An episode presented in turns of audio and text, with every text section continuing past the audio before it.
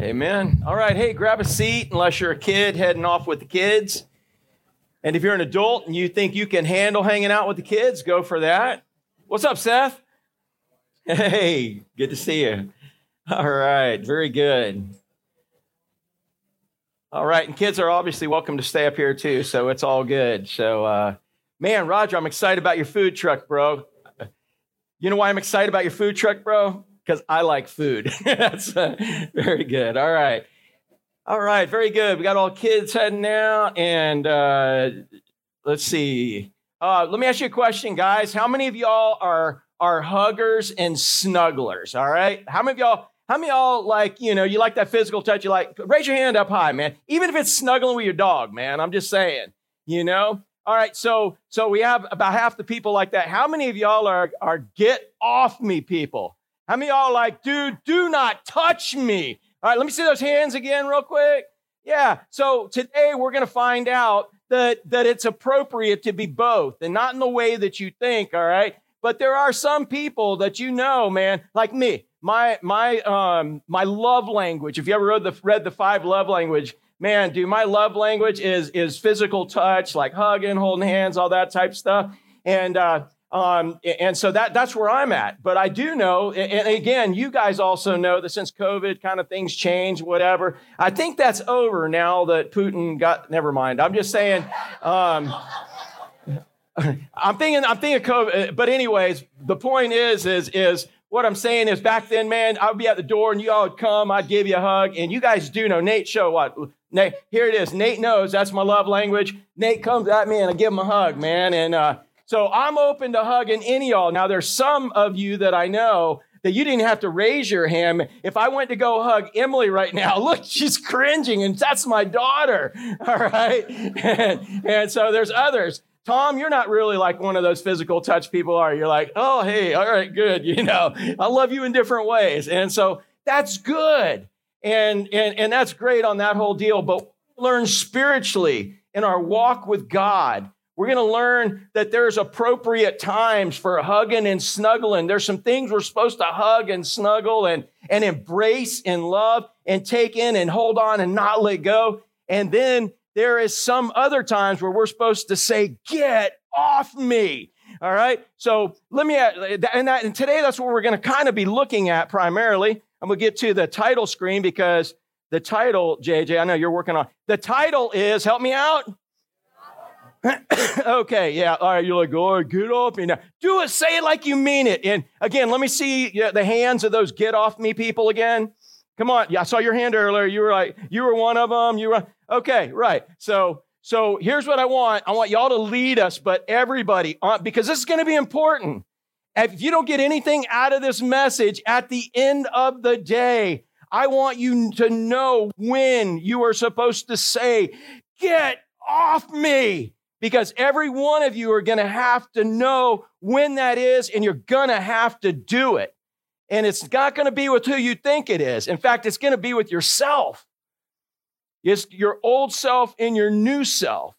Your new self, man, when that's showing up, you want to embrace it. You want to hold on. You want to hug. But man, the more we walk down the wrong path, even as believers, the more we encounter our old self and our old self, we're attracted to it. And whenever we recognize that our old self is coming into our life, we have to say, What?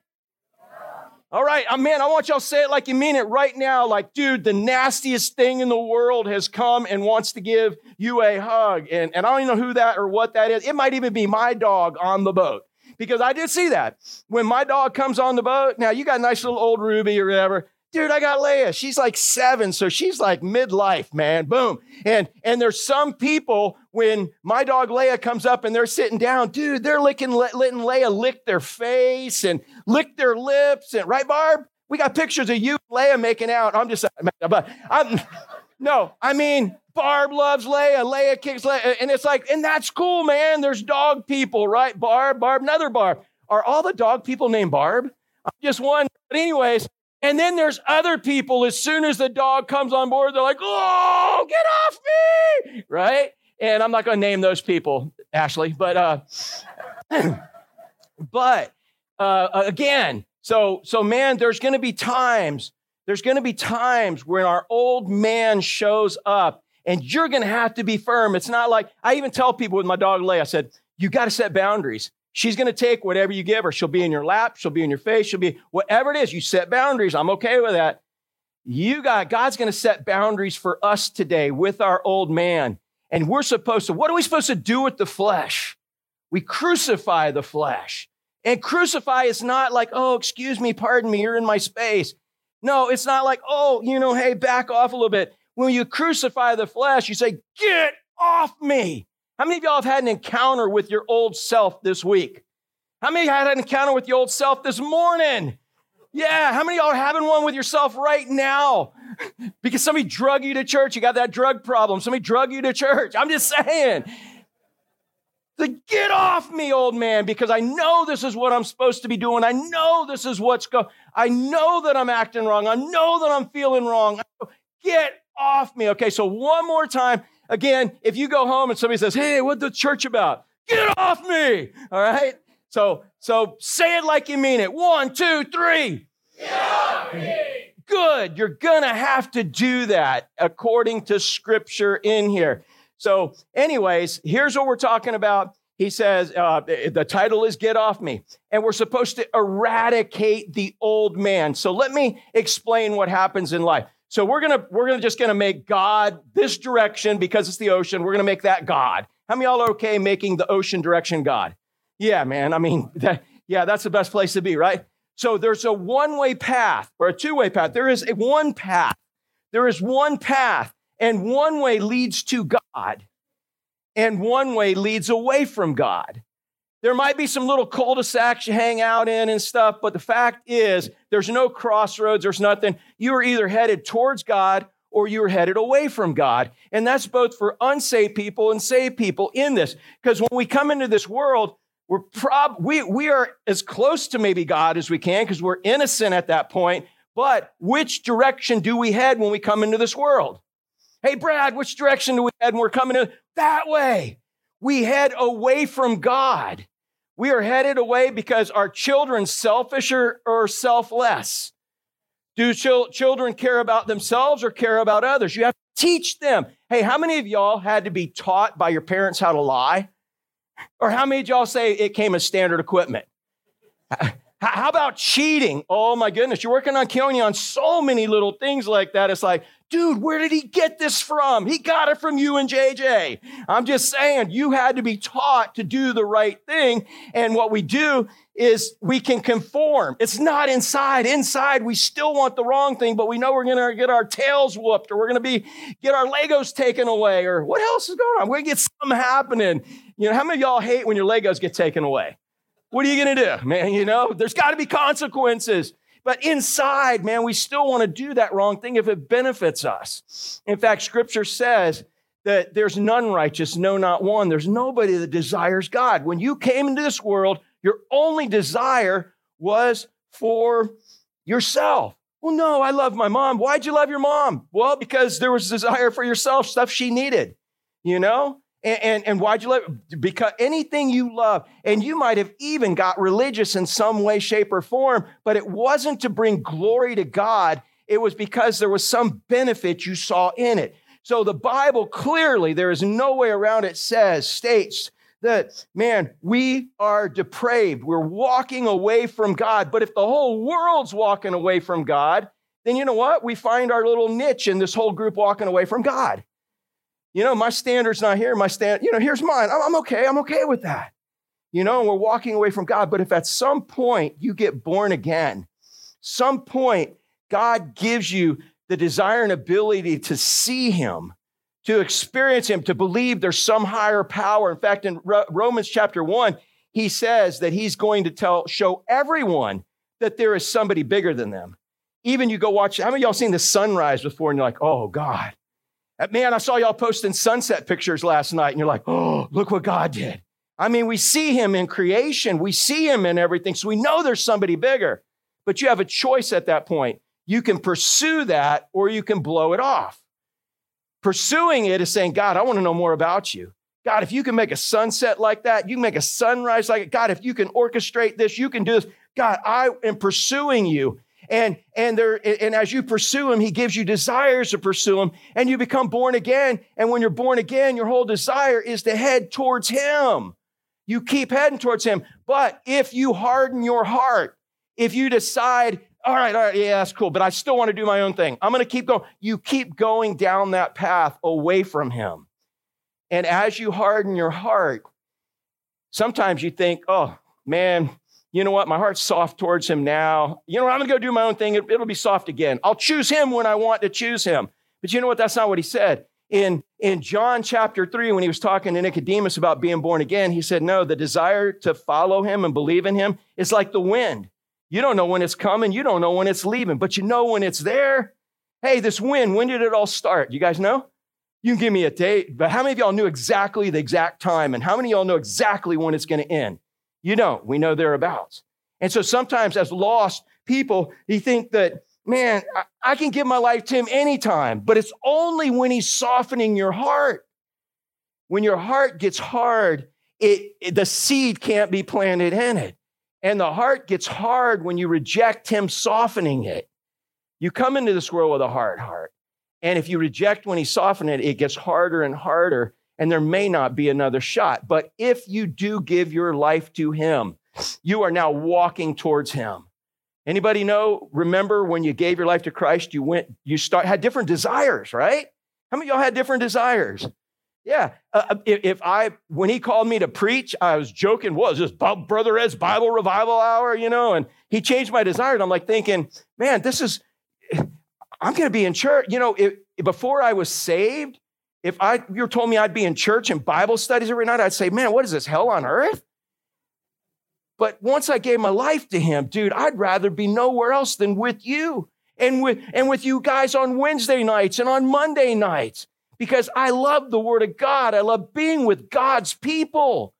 I love when God's speaking and giving me direction. In fact, I'm feeling kind of vulnerable when I don't have it.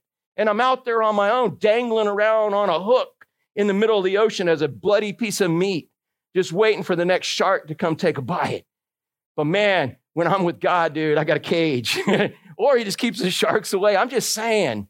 The bottom line is, man, there's confidence. I love being with God's people. I love being in his word. I love having his direction as long as I'm walking towards him.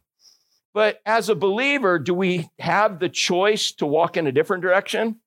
Yeah. In fact, the world we're going to see in scripture today has no choice but to walk in this direction. This is the only direction the world has. We have more choice than anyone. We can walk towards God and become closer, or we can walk the other way. And what we're going to see today, especially in the first part, when you turn away from God as a believer, forever how long? It might be for a minute, it might be for a month. I don't know. But when you turn and you are walking the wrong direction, what you're going to find is you're going to find your old self. And so here's what happens at salvation, guys. All right. So you're you're born, you're you're born this person walking away from God. When you give your life to God, what does God do with your old man? What does he do? What does he do with you? He what is he coming out? He he kills it. He says it's gone, your old self. He says when you get born again, he said you become a what kind of creation? And all things have passed away, they're gone. When you look at scripture, your old self is dead. Literally, it is dead. You are a brand new heaven bound believer equipped for heaven. Only you're in this flesh. So one, one pastor put it this way He said, When you get born again, you come to this world in a pig body. How many y'all came in a pig body like to wallow in the mud? Gary, did you come in a pig body like to wallow in the mud? Did you ever wallow in the mud? The mud of this world, man. But there's diseases and, and there, but it felt so good to wallow in the mud, didn't it? And, and that was you. But when you got born again, you didn't really want to wallow in the mud. Now you're like a cat. When that nastiness comes, hey, have you ever thrown a cat in the mud? No, don't tell it because there's people here to report you to PETA right now. But I'm just saying, Literally, what would happen if you threw a cat in the mud? They'd be like Jesus said, walk on water. I'm just saying. you know, you get a cat in the mud, like, oh, right? A pig's gonna wallow in it. So when we get born again, we now have a cat nature that desires to be pure. If you didn't get a nature that desired purity and desired God and desired to walk with God, you probably didn't get born again. You got religion, not a relationship. When you get born again, you desire God. You got a brand new, He killed your old self and gave you a brand new self that is heaven bound. And it's just now, He gives us the chance to, to become as much heaven bound as we want. But one day, dude, man, boom, we're in heaven. We're perfect. We've got a cat nature. But how many of y'all lost your pig body when you got saved? No. We got a brand new nature to worship and serve Him and love Him and desire Him, which you didn't come in the world with but we kept our old pig body. So, man, in your old pig body, every once in a while, it, eh, when you're when you're walking down the wrong path, when you're going the wrong way, is there a temptation to wallow in the mud? Yeah, to get in a fight with that person, to get in an art, to, to be selfish, to be not selfless, to, to all these different things, to be to worry. How about y'all are saying, well, I'm not selfish. How about y'all worriers, man? That's going down this path. When you when you start worrying, you are using that pig nature. And, and how many of y'all, when you worry, you're like, oh, I shouldn't be worrying. Oh, it's I shouldn't be. That's that fight that we have inside. You're a cat nature with a pig body. So what I'm saying and what it really is kind of is fascinating that when you study scripture and you get born again, he kills the old man. The old man is dead. He doesn't take your old self and remodel it and make it better. He kills it. You go study scripture for yourself and believe what I'm saying now, but go study it and you'll see it in here too. As I get into scripture, I promise I will get into scripture here. But he kills the old man. The old man's dead and you're a brand new person. When you're following God, do you encounter that old man? Do you encounter all the old men? No, what ends up happening is when you start walking the wrong direction, all of a sudden, man, your old man is coming up and your old man wants to hang out with you. You know, have you ever really just sat there and had thoughts and desires and things that you used to have that were like, ooh, man, it, eh, it, eh, this is now, I, I can't do this. What are you supposed to do with the old man when the old man encounters you? Are you supposed to be cordial and be like, all right, pal, you know what? Nah, we're just going to. Ch-. No, you punch the old man in the face. You push him off and you say, what? Get out of here. Because isn't that how temptation starts? Just a little teeny, oh, just hang out, just do this, just, mm. I'm going to go the total op, uh, like extreme on this. I have had my share, I came from a background of drug and alcohol abuse, and I've I have had my share of being with people in that. And man, I have been with people when they've been clean for two years, three years, four years, five years. And then a buddy gets out of jail and shows up on New Year's. And like they just, man, they've quit, they've quit, they've quit. And all of a sudden they're visited by the old man and that one time say, yeah, I'm going to do this. And then the consequences of it. I'm going to tell you, if you got any kind of addiction, even if your addiction's eating or worrying or anything like that, the hard part ain't quitting. You know what the hard part is? Hey, Barb, what's the hard part? It's not quitting, it's not starting again. Praise God. How long you been without smoking now? You and and and how I do that on your own? It didn't work. And it worked because you did it with who? Yeah, with God's power and God's strength. And again, you smoke, I'm not like bad reason you need to quit smoking is if God tells you to quit smoking. uh, same way if God tells you to quit scrapping with people, quit arguing with people, quit fighting with people, quit worrying. The reason you need to stop those things is because God says to. But the old man shows himself up, and you have to say, Get out of here. Go, get away from me. But where we encounter the old man the most is when we are walking away from God. Now, if you're walking away from God and you're encountering the old man, which way should you? What should you do next? Hey, Captain Mac, what should you do next? If you're walking away from God, yeah, turn. Does anybody know what that R word that has an E and a P and T? What is it? What is it, Marissa? Repent. That nasty word. No, repent, repent. No, you know what repent means?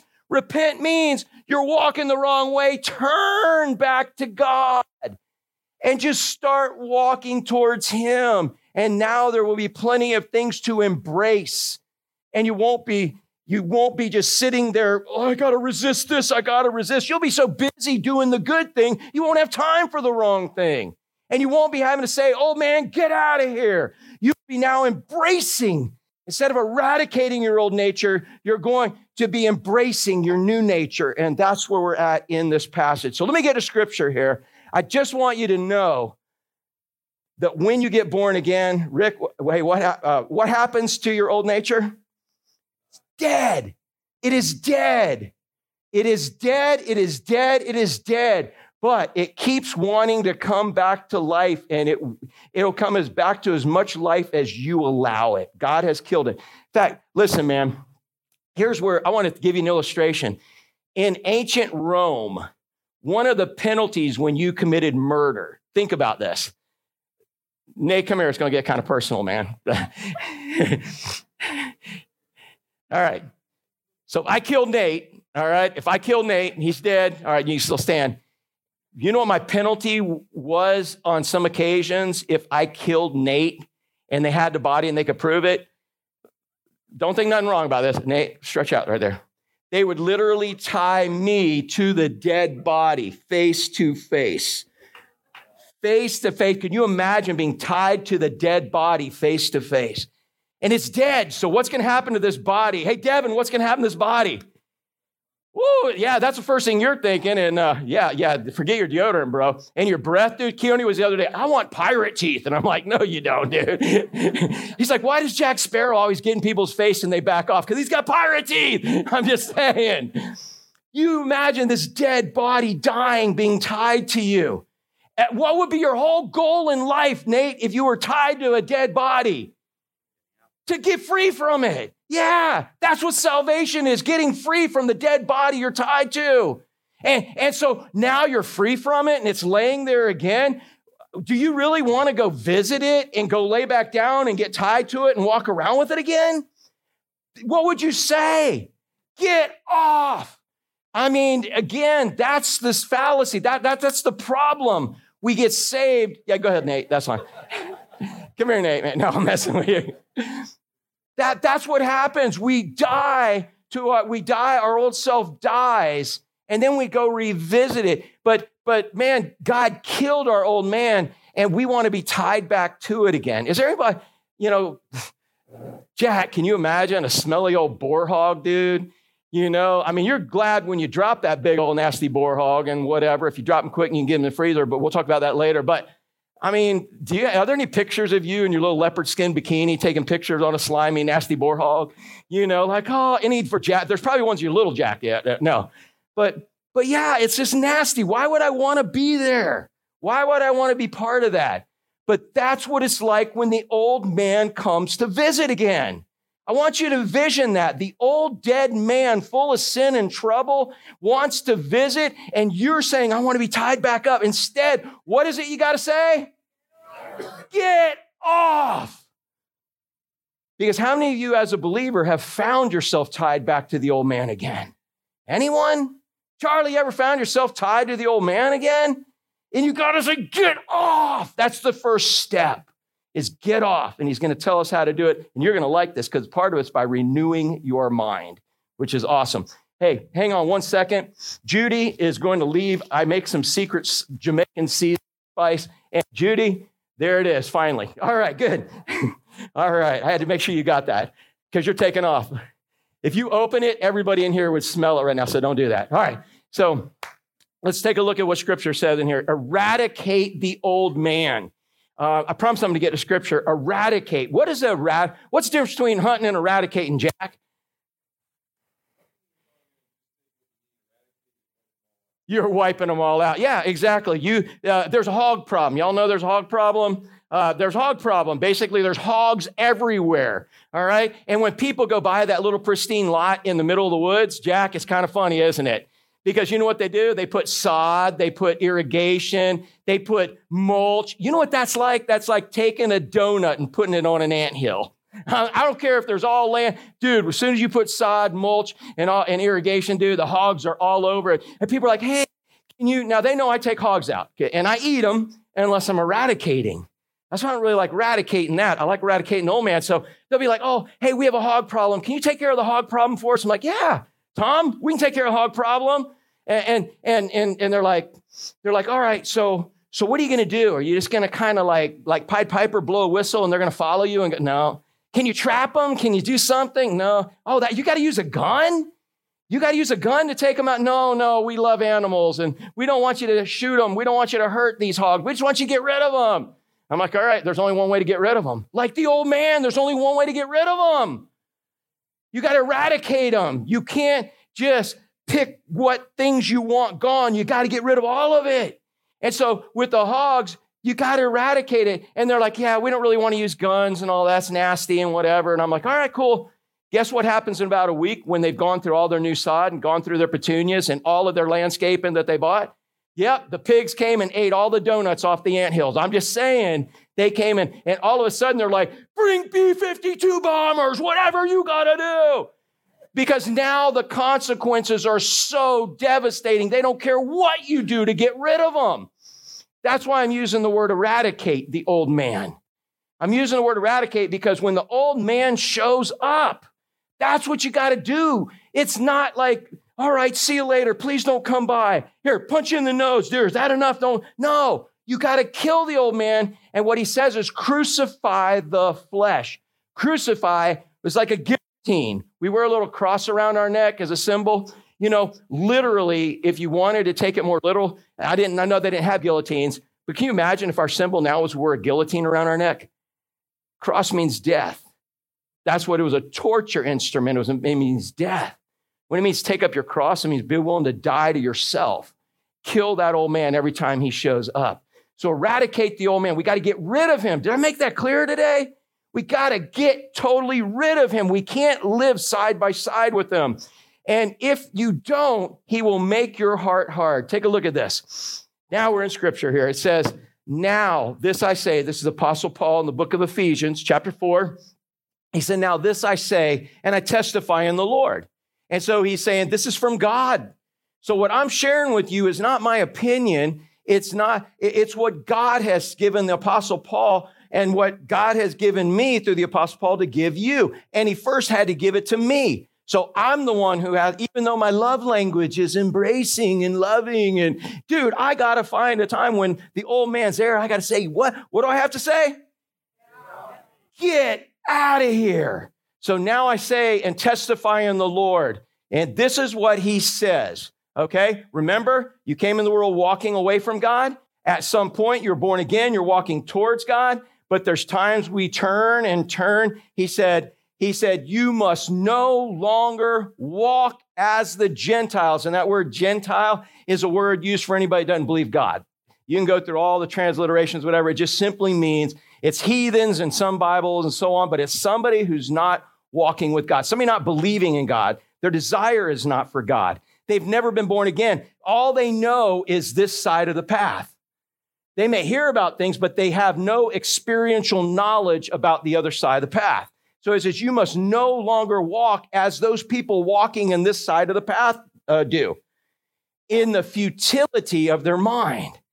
Futility. What are some things that are futile? How about dusting? Is dusting futile? no, I'm just joking. Making your bed is futile. I mean, you're just going to mess it up, right? No, I, am I'm joking on that. Futile, when I was thinking of futility, uh, it's funny, JJ brought the whole thing up with Solomon because he said life is vanity. I'm thinking of soap bubbles, man. How many of y'all, when you were kids, you blew soap bubbles? Anybody? So, how many of y'all, as adults, blow soap bubbles? You find kids just so you can blow soap bubbles, you know? And when you blow a soap bubble, what does everybody do when you blow a soap bubble? What do you do? Uh, uh yeah, but what do you got to do first, Holly, before you can pop it? Dude, the wind's caught it. It's floating. What are you doing? You are running. You ever chase a soap bubble, bro? Come on, man. You remember chasing. And, and uh, Gary, are we looking at where we're going when we're chasing a soap bubble? What are our eyes focused on?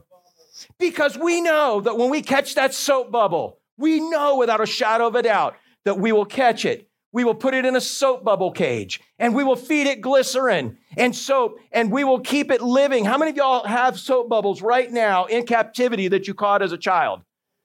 What? What happened when you caught it? It popped. Every single one of them. But yet, as we were chasing soap bubbles, right, Rose? As we're chasing them, I don't see this chair. Oh, I don't see this person I run over. I don't see, I'm just chasing it. My goal is, I don't care who I run over, what I get, as long as I get soap bubble. But as soon as you get it, Steve, what happens? That's what he says the world, those who don't know Christ, are chasing something that when they catch it, if they even catch it, it is futile. It is worth nothing. You want to hear another futile thing? I was thinking about uh, right here is beach renourishment. That's futile. Man, Chuck, how many times have we been out there and, and we're watching the, the, the, tankers or whatever, the barges kind of, and I, I'd be saying, dude, if they would just put dollar bills on the beach, I could swim out after them when they get sucked out. And so, yeah, when you guys move here right away, you're like, oh, my condo. Oh, yeah, whatever you have to do, dump dirt on the beach. The next year, you're saying, didn't we do that last year? And the third year, like, what? I'm not doing this again. The government says, yeah, you are, because everybody who just moved here wants to do it. It's futile. You put it, it and plus, y'all ruined the beach, man. These used to be white Costa Rican sand beaches. They're, it used to not whew, drop off except certain places. It used to be beautiful. It used to, now the beach sand here looks like the, the, the, the uh, ashes in an urn that's all ground up. It's not sand. Go up. Uh, don't, I'm not going to tell you where there's good sand. Y'all got to find that yourself. But because you'll just change it up there. I'm just saying it's, it's futile. So, what is futility?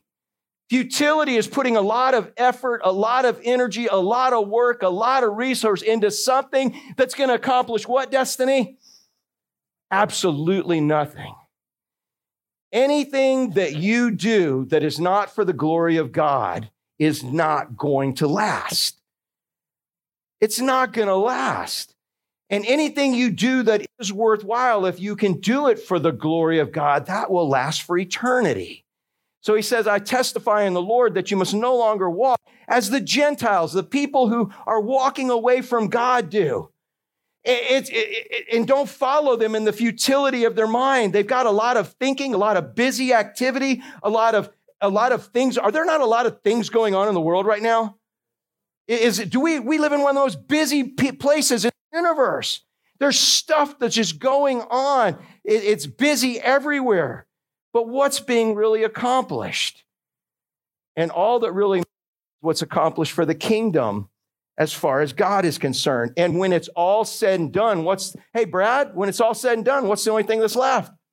Oh, wait, wait, I got somebody over here that has an answer for me always. Hey, Gavin, when it's all said and done, what's the only thing that's left? God. Yeah, that, if you ever get asked a question and you were sleeping and don't know, just say, God. All right. I know the like lights on, nobody home look. I got it. I'd be doing the same thing if I were y'all, but you know what? Y'all are accountable. Whatever I'm saying, I'm pretty much sure God wants y'all to hear, and you got to do something with it. And you're like, well, God, I didn't hear it because I was like thinking about. And anyways, all right. That's between you and him, not me. I just got to do my part. All right. So he said, man, when you're walking in this way with them, it's you're following their futility in mind. They're, they got a lot of activities, a lot of things going on, but they're going to accomplish absolutely nothing. And do you understand you have a higher calling? I mean, you work for the king. You work for his kingdom that is going to last forever and ever and ever. Next thing that happens in the, uh, I'm a pre-trib guy, so la- next thing that's going to happen is Jesus is coming back for us. Anybody here believe that? Yeah, he's coming back for us. What has to happen prophetically for, for him to come back? Absolutely nothing. He could do it right now. Some of y'all are praying, Lord, it's getting close to 11. Please come with the rapture and rescue us. Literally, he could come back right now. Nothing's stopping him. And when he comes back, those of us who are believers are going to heaven and we will be in a seven year marriage supper of the Lamb. We will be at the most awesome wedding you have ever been a part of. You want to talk about food trucks, Roger? I don't even know, man. Them angels probably can cook. But I'm just saying, there's food trucks. yeah. uh, what I'm saying, man, it's going to be the most awesome wedding. And, and who's the groom? No, the groom. He is. And who's the bride? We are. Man, we're going to be beautiful because you ain't never seen an ugly bride, have you? I'm just saying. He, man, we're the bride and he's the groom. And for seven years, dude, we're going to be in a wedding celebration with him. But what's happening on this earth at that time? He said there's going to be destruction and devastation like you have never seen for two reasons. One, to get the attention of the Jews and the Jewish nation so that they will actually come back to their Messiah and they, they will be tricked by an antichrist and then they will then be in such devastation that when the true Messiah comes, they will be jumping at him and, and they will accept him and God will be able to finish his plan with the Jews. But it's also at a time when countless numbers of people are going to get saved, but it's another time that is punishment for all of those who rejected his gift of love for us of him being our savior, making a way for us to come to heaven. At the end of that three, seven and a half, seven years, what happens, guys? Who comes back? Christ comes back. And he basically puts everything in its place, and anything that's left that's righteous now goes into the millennial kingdom, which is a thousand year redo on this earth.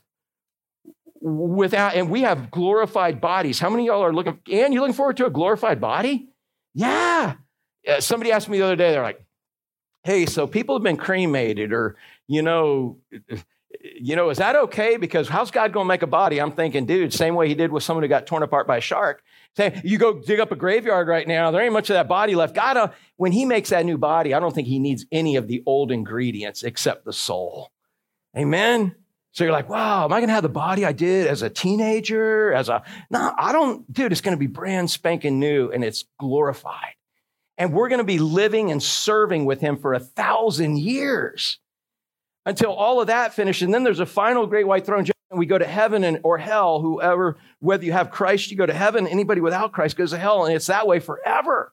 So, how many of y'all have Christ? Dude, so this is your future. This is your calling. Why are you walking down this path chasing soap bubbles, renourishing the beach that's going to get sucked back out all the time? Man, be careful of what you fight for. Make sure it's for something eternal. So he says, Now this I say and testify in the Lord, you must no longer walk as these people do in futility of their minds. They are darkened in their understanding, alienated from the life of God. This sounds harsh, doesn't it? But I'm going to explain it from the backwards up, from the bottom up. He says, Because of the ignorance that is in them due to their hardness of heart. So here's what happens. At some point, there was some sort of softness. You realize there's a God, you realize there's something, and, and maybe even God just floored you and gave you the desire to, you know, to really just believe Him, and you rejected it. Whatever it was, bottom line, maybe God knew you weren't going to accept it, and He didn't want to give you any more judgment by giving you any more desire. But the point is, is that at some point you decided, and, and I will say this, because we're studying this in our Wednesday night with Pharaoh and God hardening his heart and Pharaoh hardening his heart and all these things, hard Pharaoh's heart hardened. God will never harden your heart against your will. If God hardens your heart, it's because he just gives you up to what you want. He just gives you up to your own desires to keep your heart hard. But man, how many y'all have had your heart softened by God? Isn't that awesome? And so what happens is somebody who doesn't accept that softening and their heart is hard, okay? If their heart is hard, then it stays hard. There's nothing to soften it. And so what happens is if your heart is hard, all you know is this path here. You don't know God's side. Because again, in John chapter 3, when he talks about being born again, he says, Nicodemus, you, you can't understand the kingdom of God without being born again. You can't get into the kingdom of God without being born again. you have no comprehension, no clue until you're born again. That's why when the world says, Hey, prove it to me, God, and then I'll believe in you, God says, No, no, you believe in me, then I'll prove it to you. How many of y'all had God prove it to you because you believed? Yeah, moment by moment. If you're waiting for him to prove it to you, he's already given you plenty of evidence. Quit hardening your heart. So he said, Man, they harden their heart. So when they harden their heart, now they're ignorant to God's ways because you can't understand the kingdom of God unless you're born again. You can't get into the kingdom of God unless you're born again. But once you are and you surrender to that, you can have it all. You can have that. So he says they're uh, they're ignorant to it. Look what it says. They are darkened in their understanding. What that means, God is light, and in him is no darkness at all. The world's dark, so it means all they know is dark. But the world says but it looks light to me because that's all they know. Hey, do fish know they're wet? no. and if all you know is the world of darkness, because even Paul said in Corinthians, he said, the gospel is foolishness to them who don't believe. How many of y'all remember when the gospel of Jesus Christ was foolishness? I told you, man, I met those young lifers from Flagler College, and or, I met a, a religion, and I was telling them, I said, man, when y'all were trying to preach to me 40 years ago in college, I thought y'all were idiots. It was foolishness to me until God made it make sense. And it might not make sense to anybody else, but it makes sense to me. He gave me that desire and ability. So, so they're darkened in their understanding, alienated from the life of God. Why? Because God's mean? No, because they hardened their heart. God was trying to bring them into the kingdom, and their pride kept them from getting into the kingdom. So he says they're darkened in their understanding. They only understand the darkness, like the whole world, and they think that's light. Uh, because of the ignorance that's in them, due to their hardness of heart, they have become calloused.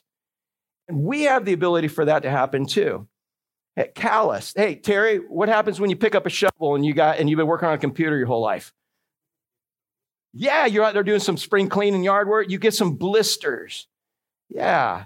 When God starts rubbing you raw as a non believer and starts exposing who you really are, and the fact that you have been overestimating how good you are and underestimating how bad you are. And he really reveals to you who you are in light of a righteous, holy, omniscient, omnipotent, omnipresent God. That's blisters. It's ripped open. And what does God want you to do? He wants you to surrender to Him and say, I give up, God. And, but, but yet, man, we still take that shovel and we're still digging. We're still digging because what do the blisters turn into? Yeah, God says, Hey, give me the shovel, let me dig. Surrender. You see that? Surrender to me. But you're like, No, I got to do this. I'm going to do it. I'm going to make my way. I'm going to do my thing. And as you keep digging, those blisters turn into calluses. And let me ask you a question Does the shovel hurt anymore? No, man. You ever, you ever shake somebody's hand? You know what they do for a living, right?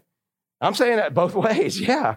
And, and, and, and so, again, if we reject God's conviction and reject it and reject it, we get calluses. And he's saying the lost in this, he says they have become calloused and have given themselves up to sensuality, greed, to practice every kind of impurity. So when you come back over here, you have a new calling. You're walking this way. But when you, for some reason, start walking back this way, you meet your old man. How many y'all, before you got saved, were into sensuality, meaning that you were into whatever made your senses feel good? Yeah. Now you should be into whatever God wants you to do. And you have that joy, peace, love, patience, goodness. And there's going to be some things that feel good in your body too. I will tell you that. But you're not living for that. You're not living for the sensation. How many y'all, before you got saved, were greedy? It was all about you. How many y'all are still greedy? No, I'm just joking. But we, we still, we're, we're working on that, right? But here it's all about greed. What can I get? What can I do? And every kind of impurity. And what I'm going to tell you, if you can live that way without any conviction, you're callous. And chances are you may not even be saved. If you can sin and not have conviction where the Holy Spirit is saying that's wrong, you're either really calloused or you might not be saved. And you should check that out because when we get saved, we have a desire for Him, our new man does. So here we are, we get ourselves tied back up to that old man again. Roger, ever get tied back up to the old man again? Dude, and he stinks, doesn't he? He's rotten, isn't he? He's putrid. And, and when you find yourself tied to the old man, do you find a way to like exist, get air fresheners for your nose and body spray and no, what are you supposed to do with the old man when you recognize he's dominating your life again? What are you supposed to say? Get off, Get off of me. But it's funny how long us Christians put up with that. And it's us, it's our old self wanting those, that sensuality, the greed, the impurity. And that's not what God has designed us for. So instead, uh, you got to eradicate the old man. But now, from this point on, and then what we look at next week, he's going to talk about embracing the new man. And that's what keeps your heart soft. A couple verses and we'll be done. So look at this in Ephesians chapter 4, verse 20 24. But that is not the way you learned Christ. not the way you learned about Christ, but that's not the way you learned Christ. Hey, when did you learn who Christ was? Anybody? Help me out. When did you learn who Christ was? How about when he came in you? When you got saved? You, it's one thing to know about Christ, it's another thing to know Christ and have that intimacy. So he said, That's not the way you learn Christ. When you came to Christ, man, you came all or nothing, man. You remember that, Mary? That's what you're symbolizing when you get baptized, right? Mary can be standing in the water, right? And so when she's standing in the water, that looks like a what? Like a cross. Uh, for those of you who come all the time, you know this, all right? We go over this all the time. In fact, if you know it so good, raise your hand. Let me tell. Let me have you preach it. Come on, somebody. No, uh, literally, I'd love you to be able to do that, but it's a cross. When I take you under the water, it symbolizes Jesus' what? Death and burial, and was buried to pay for our sins. And aren't you glad it didn't end there, Mary? Because we would leave you there, and that would just be a one hit wonder, the baptism, right? But instead, what do I get to do? Oh, I am going to get to baptize you, right? Okay, good, good, good. I didn't, I didn't even clarify that. I know I'm going to be there, but I, I get to lift you back up, and that rep- represents what that Jesus did. He rose from the dead. So you symbolize that, but it symbolizes you, Mary, of dying to being the boss of your life. I don't want to be this old man anymore. I want this new life in Christ. And so I'm dying to my own desires, my own sensuality, my own greed, my own impurities. I'm dying to live for Christ. That's what baptism is saying.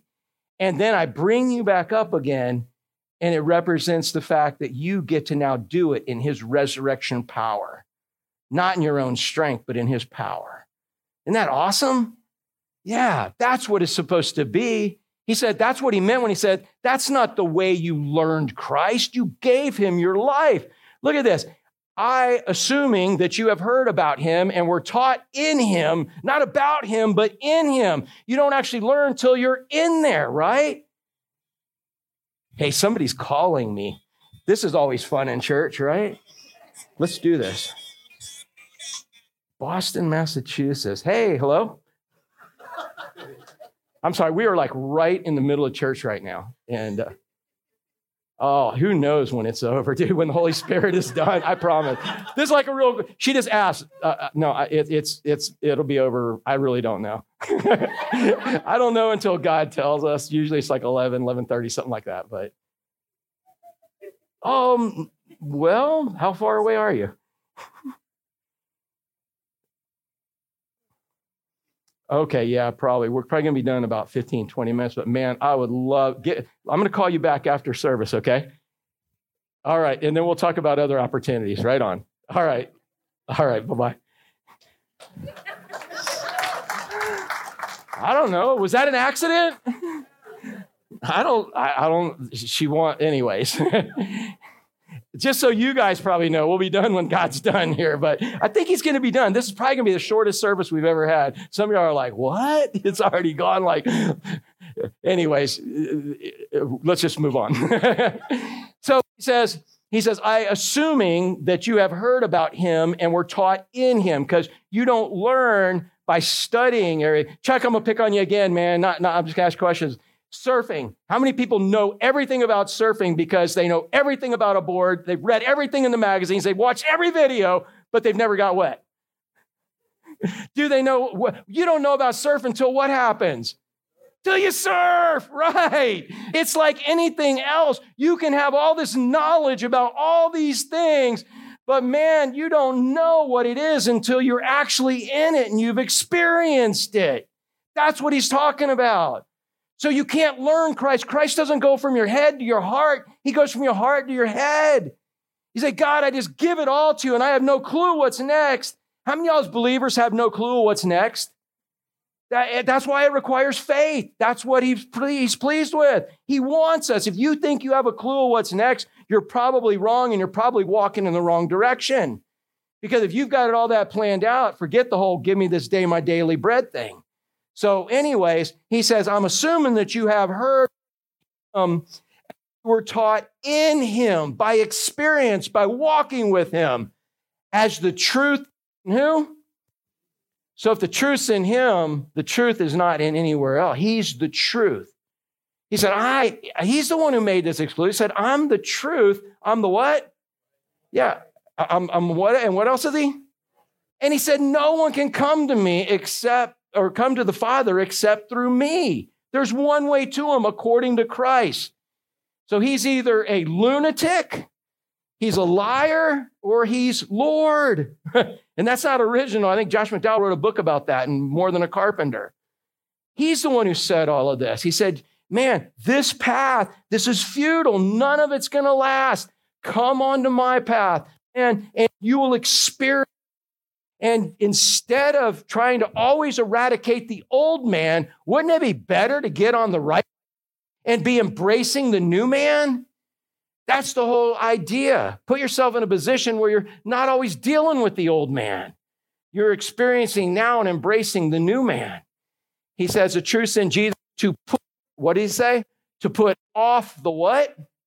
The old man. You know what that means? That means when you encounter the old man, what do you say again?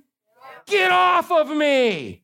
You're not being cordial. You're not like hanging out. Literally, it's that. He, Paul says, crucify the flesh. When you encounter your old self, you've got to vehemently get it off of you. Got to eradicate it. You're not hunting it, saying, "Well, I'll get rid of Jeff." It's not like, "Oh, here's a here's a ten point thing I want to get out of my life." Bam! Oh, that's just a little scrap. We'll let that one live till it gets bigger, right? No, boom, boom, boom, boom, boom. We're taking it all out every time we see the old man. We kill him, we crucify him, we put him off, and that alerts us to the fact we're on the wrong path. We turn, which is what repent means, and we're walking back towards God. So he says, Put off your old self, which belongs to your former manner of life, and it is corrupt. Corruption is talking about rust, right? It's rust. Devin, you live on a sailboat, right? Do you have stuff that rusts on your sailboat?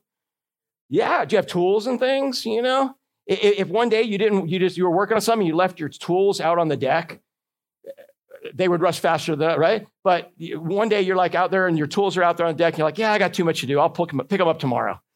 And then they sit out there a week. Did they rust the moment you left them out there? Almost.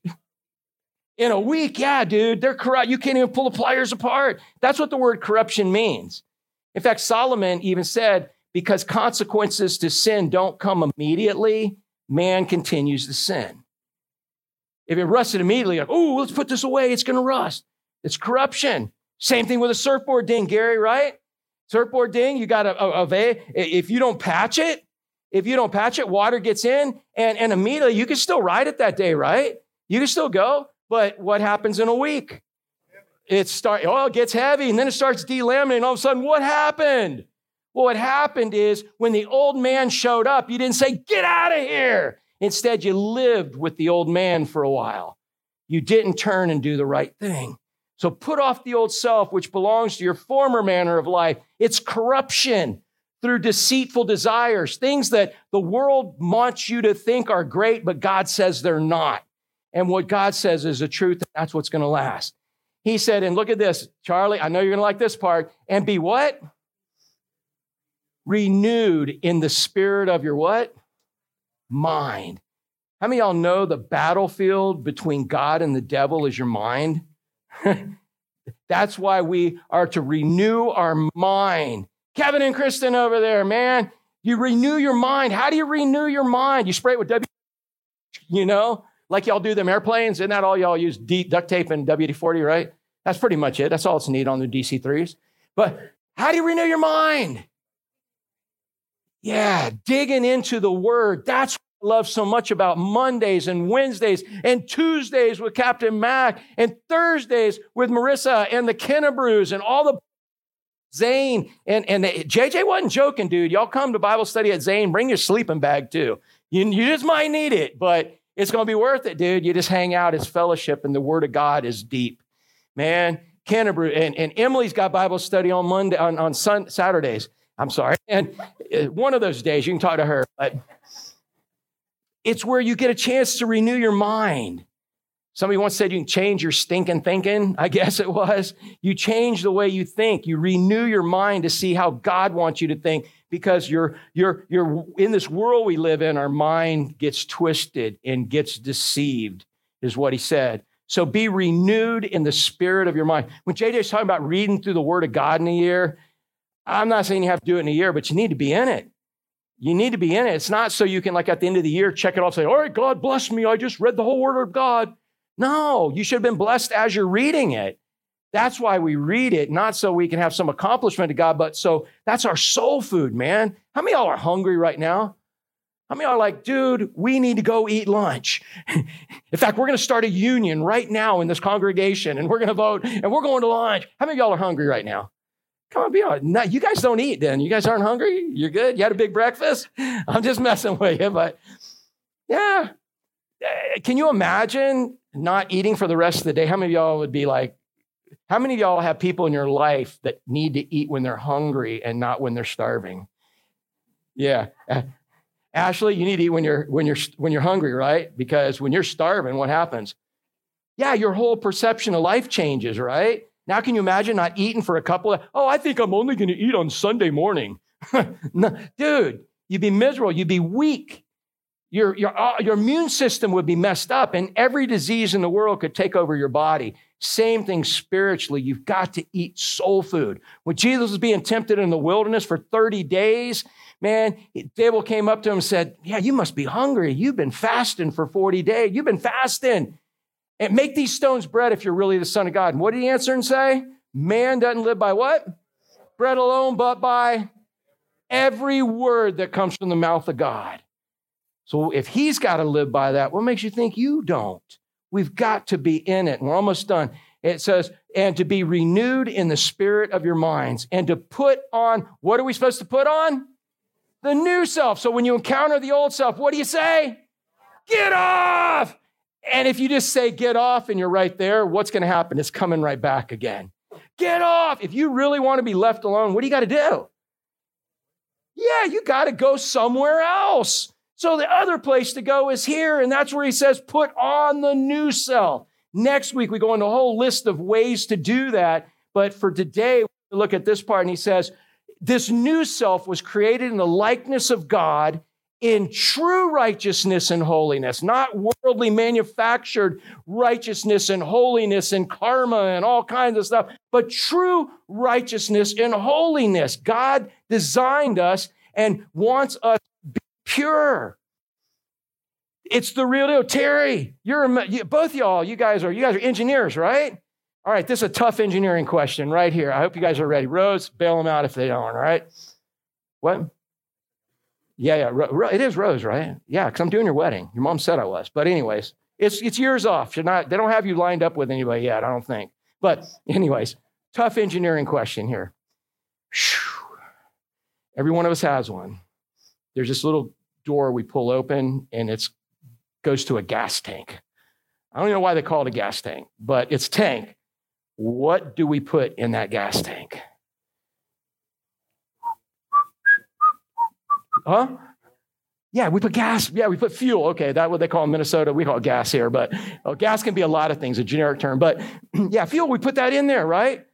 How many y'all are just getting a little bit tired of paying that much for gas right now? Anybody?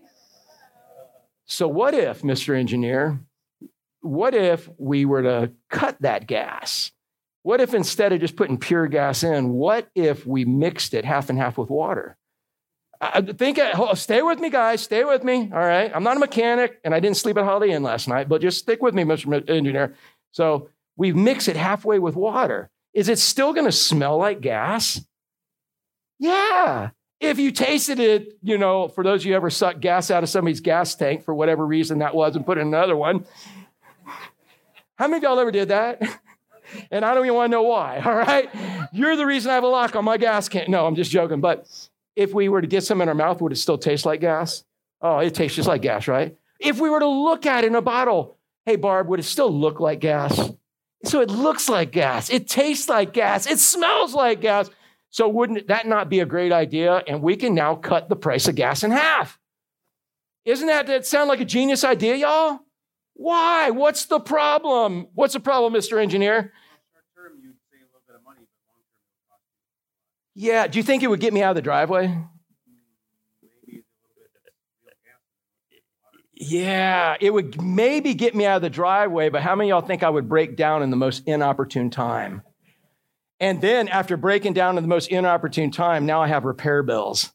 Doesn't that sound like the world? Doesn't it sound like the world when they want to take what God has designed and come up with their own form of righteousness and purity and, and goodness And, and guess what? It gets you out of the driveway, but it doesn't get you down the road. It breaks up. That's what happened to marriages, even Christians who aren't doing it God's way. It, break, it breaks down in the most inopportune time and it costs you. And sometimes, hey, can all cars be fixed? I mean, can you just repair a couple parts and, and, and, and fix a, a, a tank? Hey, Bob, you're a mechanic. Uh, how bad would that, ha- how bad would that be? And what if diesel, man? Diesel got really expensive. I just started putting half gas and half water into diesel. Why are you shaking your head, bro? That would be almost irreparable, wouldn't it? And that's what happens when we try to pull off substitutes. That's why we push off the old man who's trying to sell us a substitute that sounds like a good deal. And we come to the new man and we embrace the new man and find out what God wants us to do. And we faithfully do that because he's going to lead us in true righteousness and true holiness. So eradicate the old man because he's going to make your heart hard. The old man's going to make your heart hard. The more you live over here doing what your old man wanted to do, the harder your heart will be. You find yourself in this position, repent, turn back to the new man, and embrace that new man with everything you've got. Hold on to him and don't let him go, man. Embrace the new man, and your heart will stay soft and it will get softer. And that's all I got to say about that. Let's pray. Father, I'm coming in the name of Jesus, and um, I'm grateful to know that when I come in the name of Jesus, that I know that I can do that because you gave me the desire and ability to surrender everything I knew about myself at some point to everything I know about you. And Father, I'm grateful that for so many of my brothers and sisters, everybody I hope that's in here has done that. Father, that they've accepted that desire and it's pretty awesome to think that when I bow my head, that you give me faith to know that I'm talking to the one that sets the boundaries on the sea, the one that controls the orbit of every giant planet that's even bigger than our earth, the one that holds together every little atom, because Lord knows if those atoms started splitting, we'd have a mess. And Father, um, I'm just grateful to know that I can talk to you and you give me faith to know that you are listening. In fact, you are looking down on us with joy because we're your bride. We're the bride.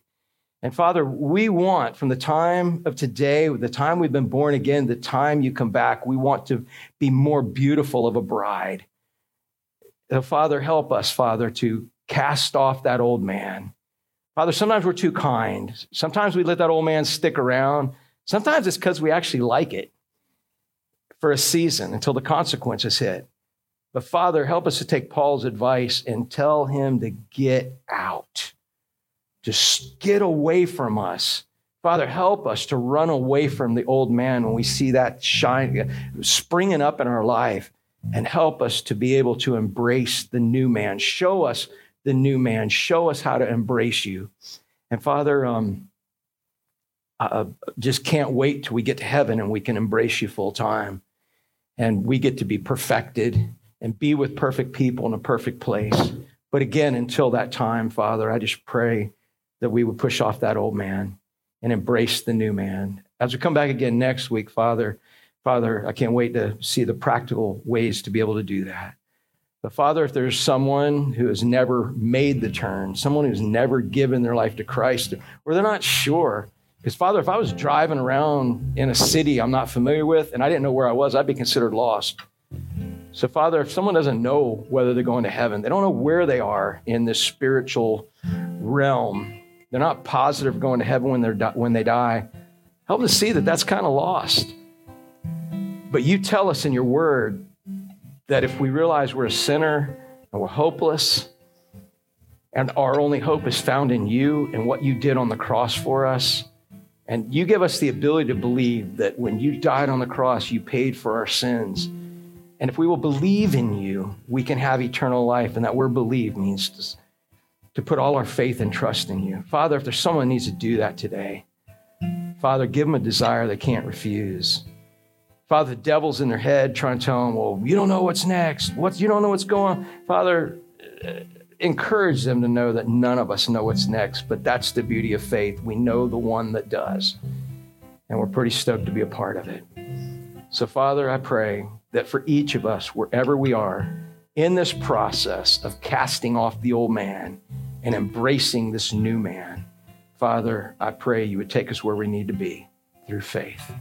Thank you for loving us and loving us too much to leave us where we are on our own and um, loving us enough to take us where you want us to be, which is an eternity with you. Father, I think one more thing about I got probably 100 grains of beach sand on my feet right now. And if each one of those grains represented one year life, that would be a long life on this planet.